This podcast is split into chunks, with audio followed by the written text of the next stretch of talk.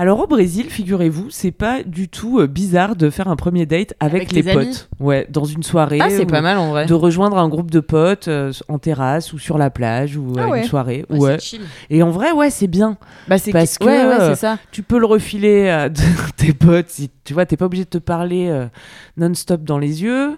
Il peut voir comment t'interagis aussi Moi, avec tes mon- amis. Ouais. Mon premier date avec un de mes ex qui était allemand, c'était avec son père, Manfred.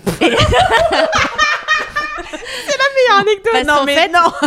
si si, bah, je vous raconte vite fait parce que c'est pas mon anecdote. Mais donc, euh, euh, donc j'étais en Inde euh, et j'étais à Pondichéry et en fait un jour, enfin j'arrive à Pondichéry et en fait je sors de l'autocar où j'avais passé vraiment de nombreuses heures. J'ai- Les fameuses 17 heures de bus. J'avais- exactement. J'avais lâché l'affaire en termes de dignité humaine physique. Donc j'avais un monosourcil extraordinaire. J'étais dégueulasse, schlinguais. Je m'étais pas lavé depuis je sais pas combien de temps. Donc j'étais vraiment au pire de ma forme et je sors du car et je marche dans une bouse de yak énorme qui éclabousse mon legging. Éclabousse. euh, mon, mon legging et je me souviens, je portais mon t-shirt.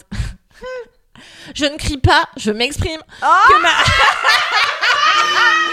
que ma étonné cousine Nathalie. Bah parce que c'est ma parce que pourquoi?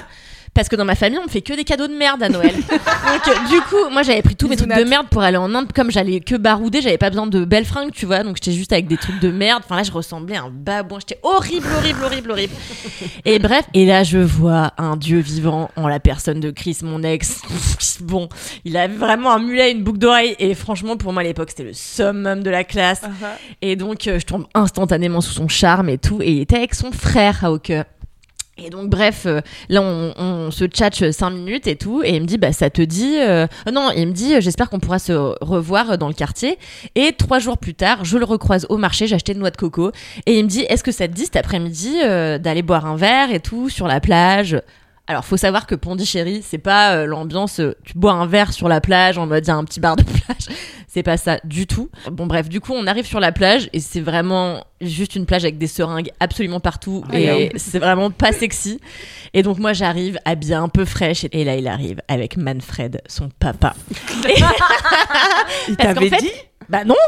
Mais parce qu'en fait, il voyageait avec son père, ils étaient venus voir son frère qui habitait en Inde, et donc Manfred lui avait dit, bah écoute, euh, je t'accompagne voir ta copine, et l'autre, il avait pas su lui dire non. Et donc, du coup, j'étais là à draguer Chris euh, avec euh, Manfred à côté qui nous regardait faire, qui me posait des questions, qui jugeait de ouf le fait que je sois pas vegan, parce que c'était des véganes très engagés, et du coup, moi j'avais dit que bah, je mangeais de la viande, donc j'avais eu droit à une leçon de 1h45, et j'étais la super premier date. De faire vraiment prendre une leçon par le père du gars que je veux baiser. Et, euh, et après, euh, bah, son père m'a invité à manger une pizza vegan. euh, voilà, c'était ça mon premier Incroyable. date avec lui. Putain, tu devais vraiment bien aimer Chris parce que Ah Bah, j'étais en chien en fait, ça faisait. Ça faisait euh,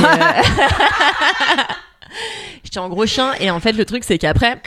Bah, Chris m'a dit, bah, si tu veux, on essaie de se débarrasser de mon père. Et je lui dis, bah attends, moi j'ai un rooftop C'est-à-dire euh, sur le, le toit de ma. tu vois les seringues. Toi, tu prends On le moi, le je me tracasse avec un marteau. Et, euh, et donc, euh, je lui dis, ouais, bah attends, si tu veux, moi, j'ai un, j'habite dans une auberge de jeunesse peu quali avec un, un rooftop avec d'autres seringues. Et, euh, et du coup il m'avait dit ok et là on s'est et là on s'est pécho et c'est là que j'ai décidé de partir en Allemagne. Chez une semaine après et on Eh est oui. resté ensemble dedans. Bref Ah mais donc du coup c'était un premier date avec un, un daron quoi